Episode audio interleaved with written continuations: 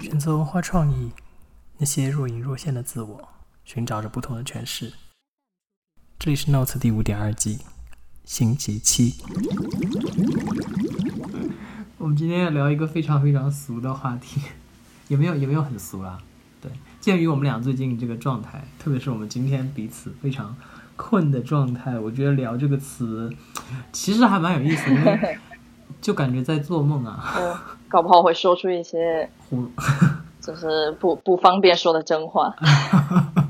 那不是很好。因为今天想聊的这个词也不是一定是要聊这个词，我是在想聊我们正在做这件事情，因为可能在这个行为的描述上，它会是一个好像追求一样，我们想要追求，我们觉得我们为之热爱，希望可以去从事的这么一个领域，然后又在异国他乡，就你会把这件事情和所谓的梦想联系在一起吗？我刚刚在想你说的这个动词追求，我觉得确实在外人看来很容易去描述一个追梦者或追求理想或追求收入啊或者 title 这样的人，很容易就被用到这个词。但其实我日常的生活状态更像是只是在做，就是如果用英文就只是 do just do it。 如果我想追求名誉然后地位或者什么这些东西，我觉得如果你是在商业的领域，比如说你是做 business，那么你其实是可以有一个很能实现的计划，然后一步一步走，不停的去 challenge， 然后你几乎可以确定可以达成那个目标。但是我觉得在艺术的领域，无论是表演还是写作，就是你要怎么样去界定这个东西呢？比如说你要拿奖，比如说你想要收入到达什么样的标准，在艺术界的领域，我觉得是非常不确定的。我觉得我的状态就只是做想做的事情，然后我的目标我也不会称之为追梦，就是只是 make things happen 这样的一种状态。但你刚才说到标准的话，我在想说会不会其实和梦想相关，它就是有一个所谓的看得见的标准而言。所以按照你现在的状态，你会觉得说好像没有这么一个很现实的可参照的标准是吗？就是你刚刚说的那一种模式，我之前在北京的时候生活是这样的，我想要什么样子的职位，想要什么样子的收入，想要在什么样的公司跟什么样的人共事，然后我有一个目标，然后我去实现它，如果有不足，然后如果机会错失了，就再抓下一个机会，就是一直这样子，有一种机械工作式的一种模式。但是对于现在的生活，我觉得世界上应该没有哪个从事艺术的人有这方面的确定性吧，就是我能拿到什么样的职位，我能挣到多少钱，然后能拿到多大的名誉。你如果是运作这个商业的运作资本的人，你可以有这样的目标，但如果你是做创作的本人的话，很难去达到这样子的目标，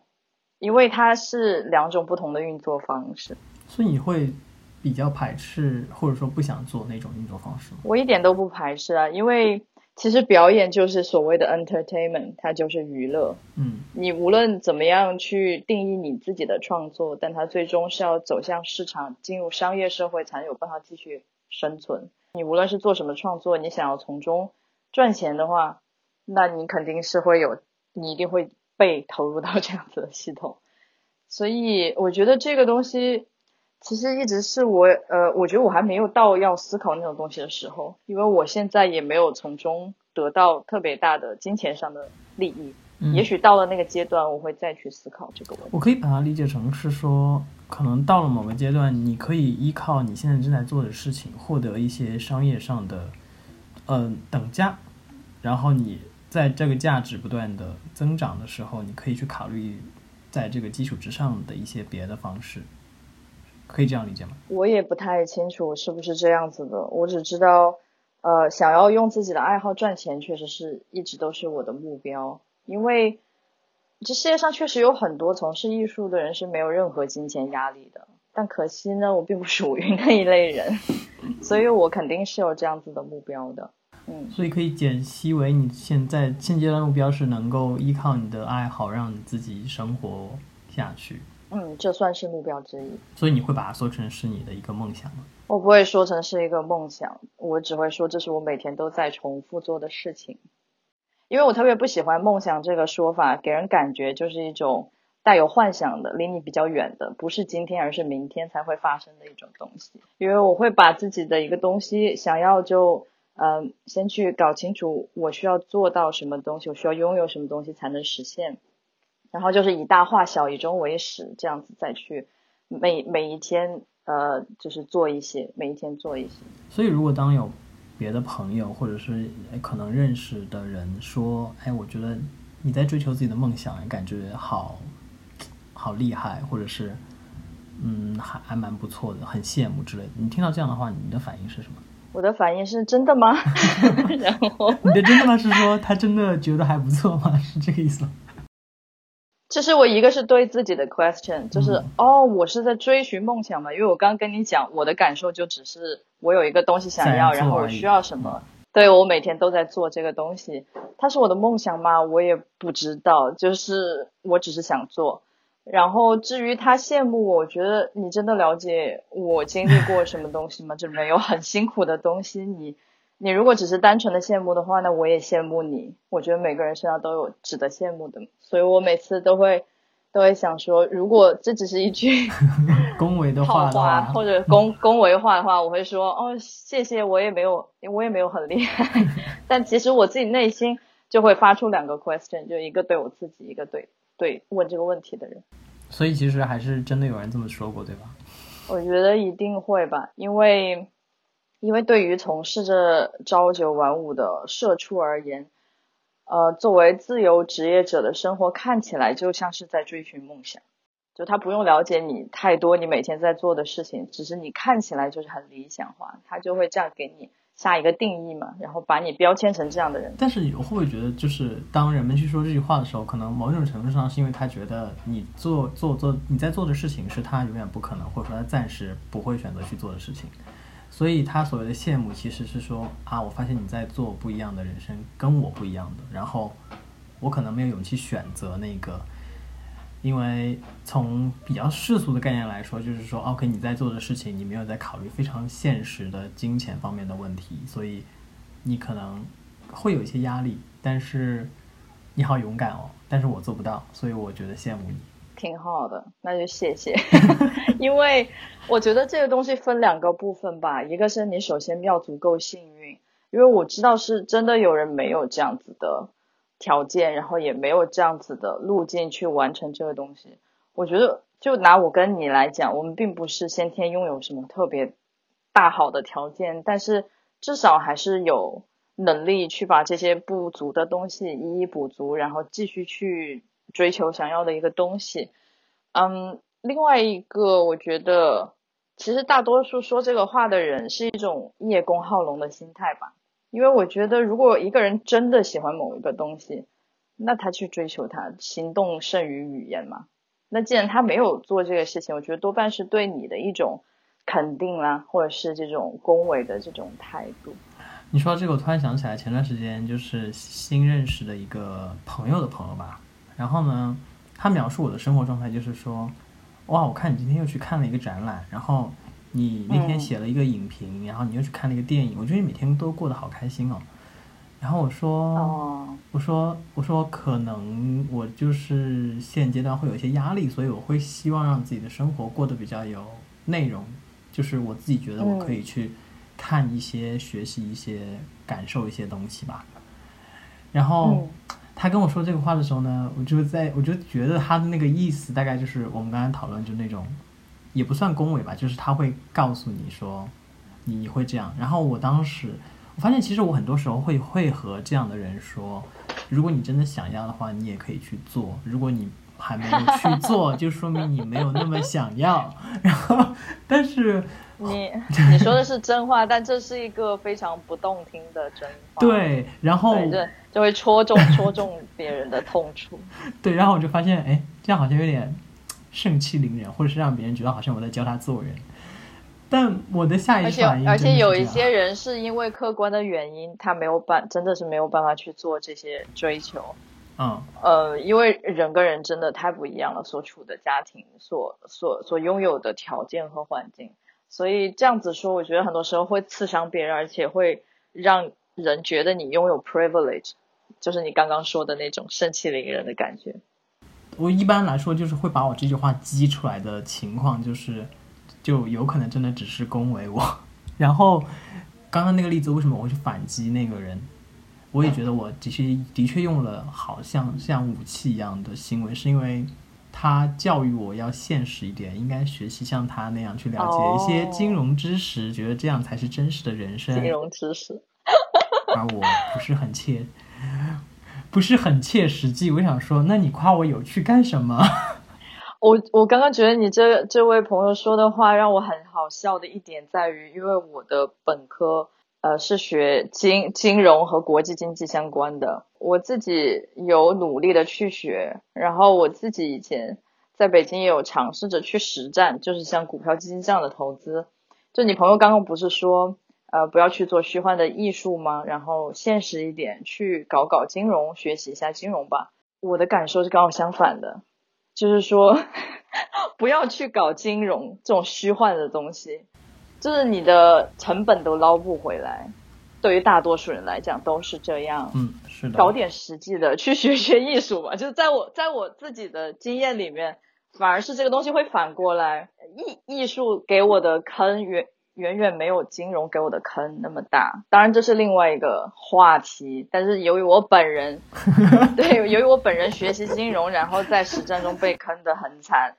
所以我觉得我投入艺术的那些东西从来没有让我觉得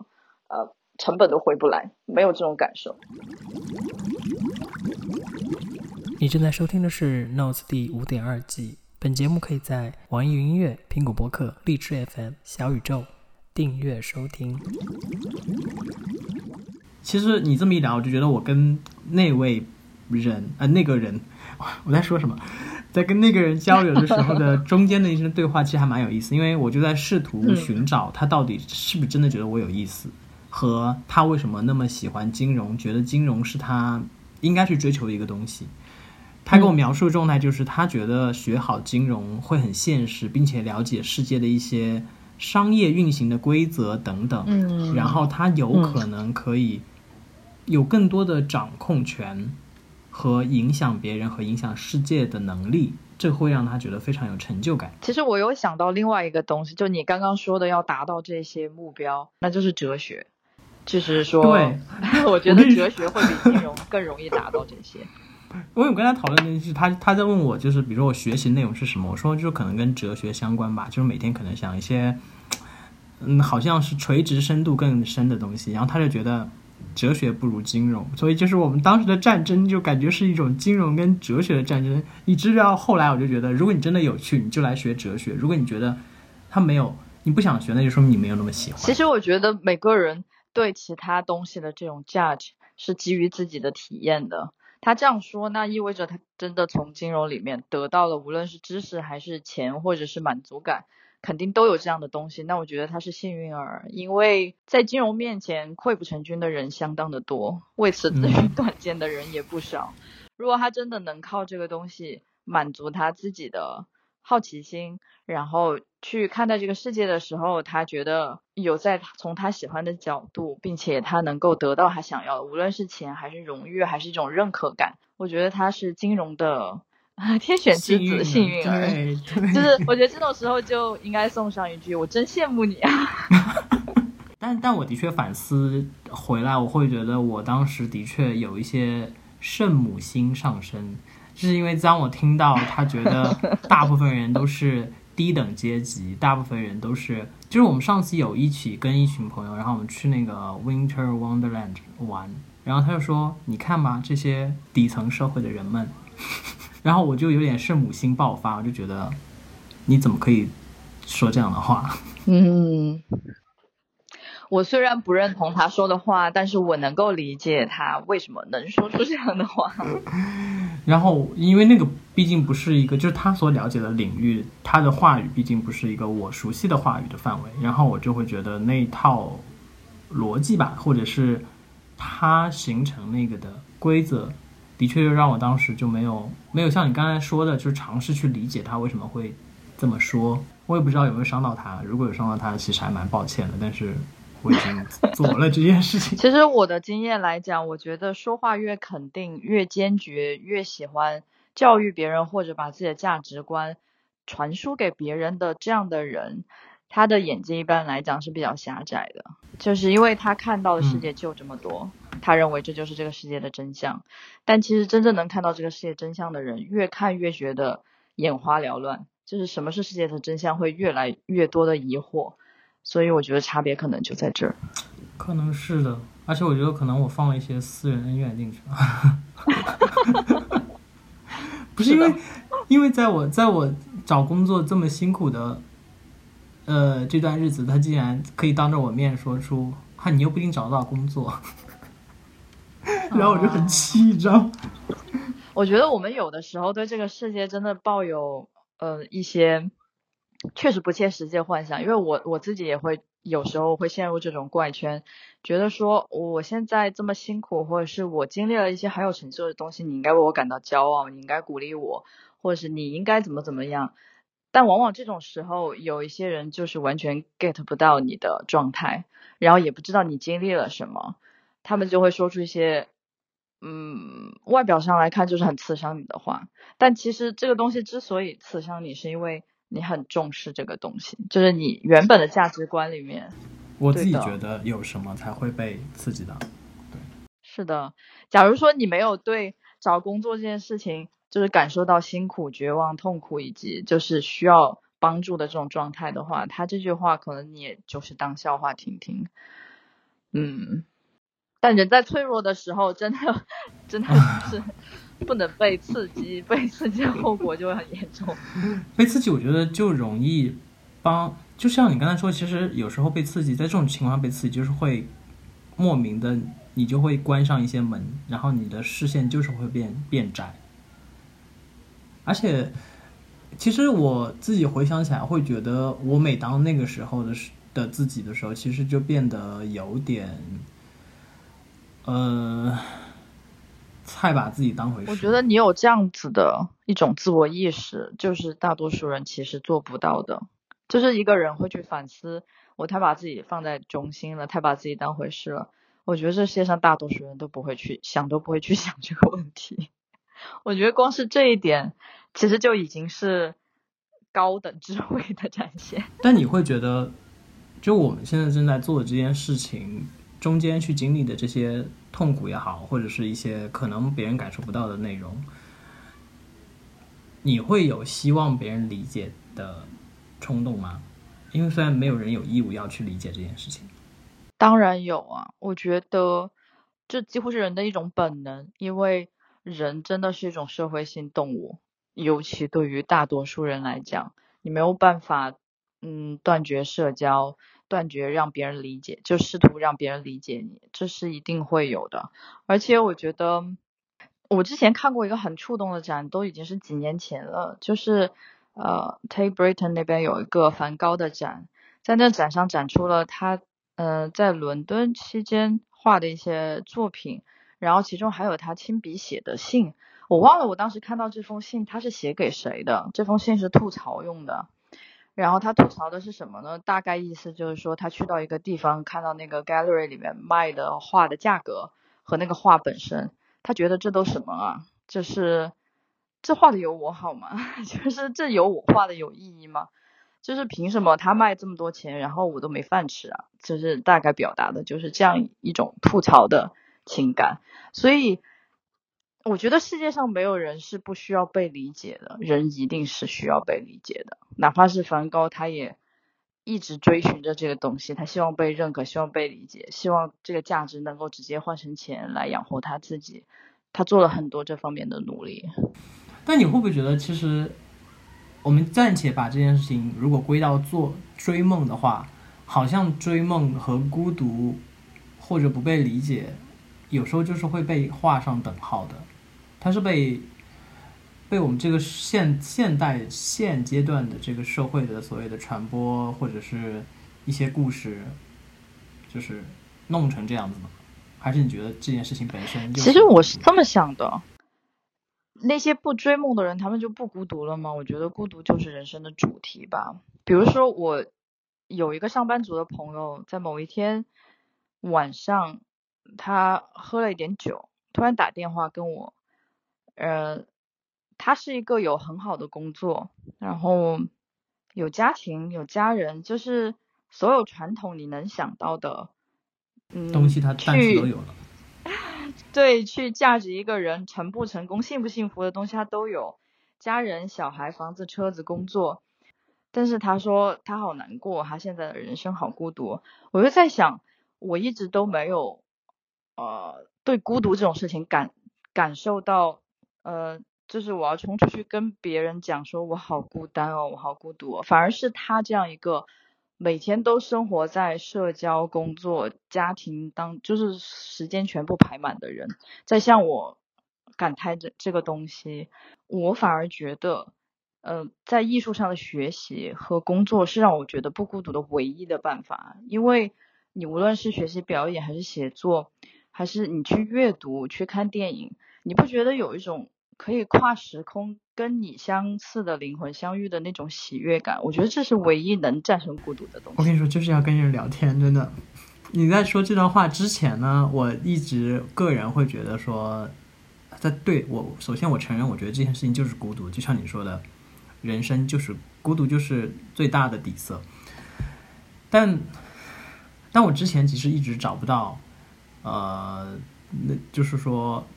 我怎么说呢，就是我一直其实自己无法给自己一个非常明确的答案，就是为什么我现在在做这件事情真的让我这么开心。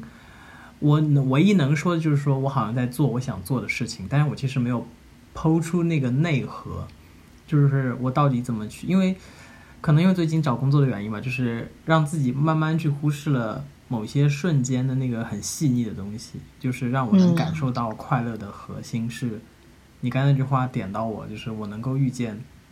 那个灵魂。我真的觉得是这样的，因为我很多时候在比如说阅读当中可以读到1000多年前的人写的东西，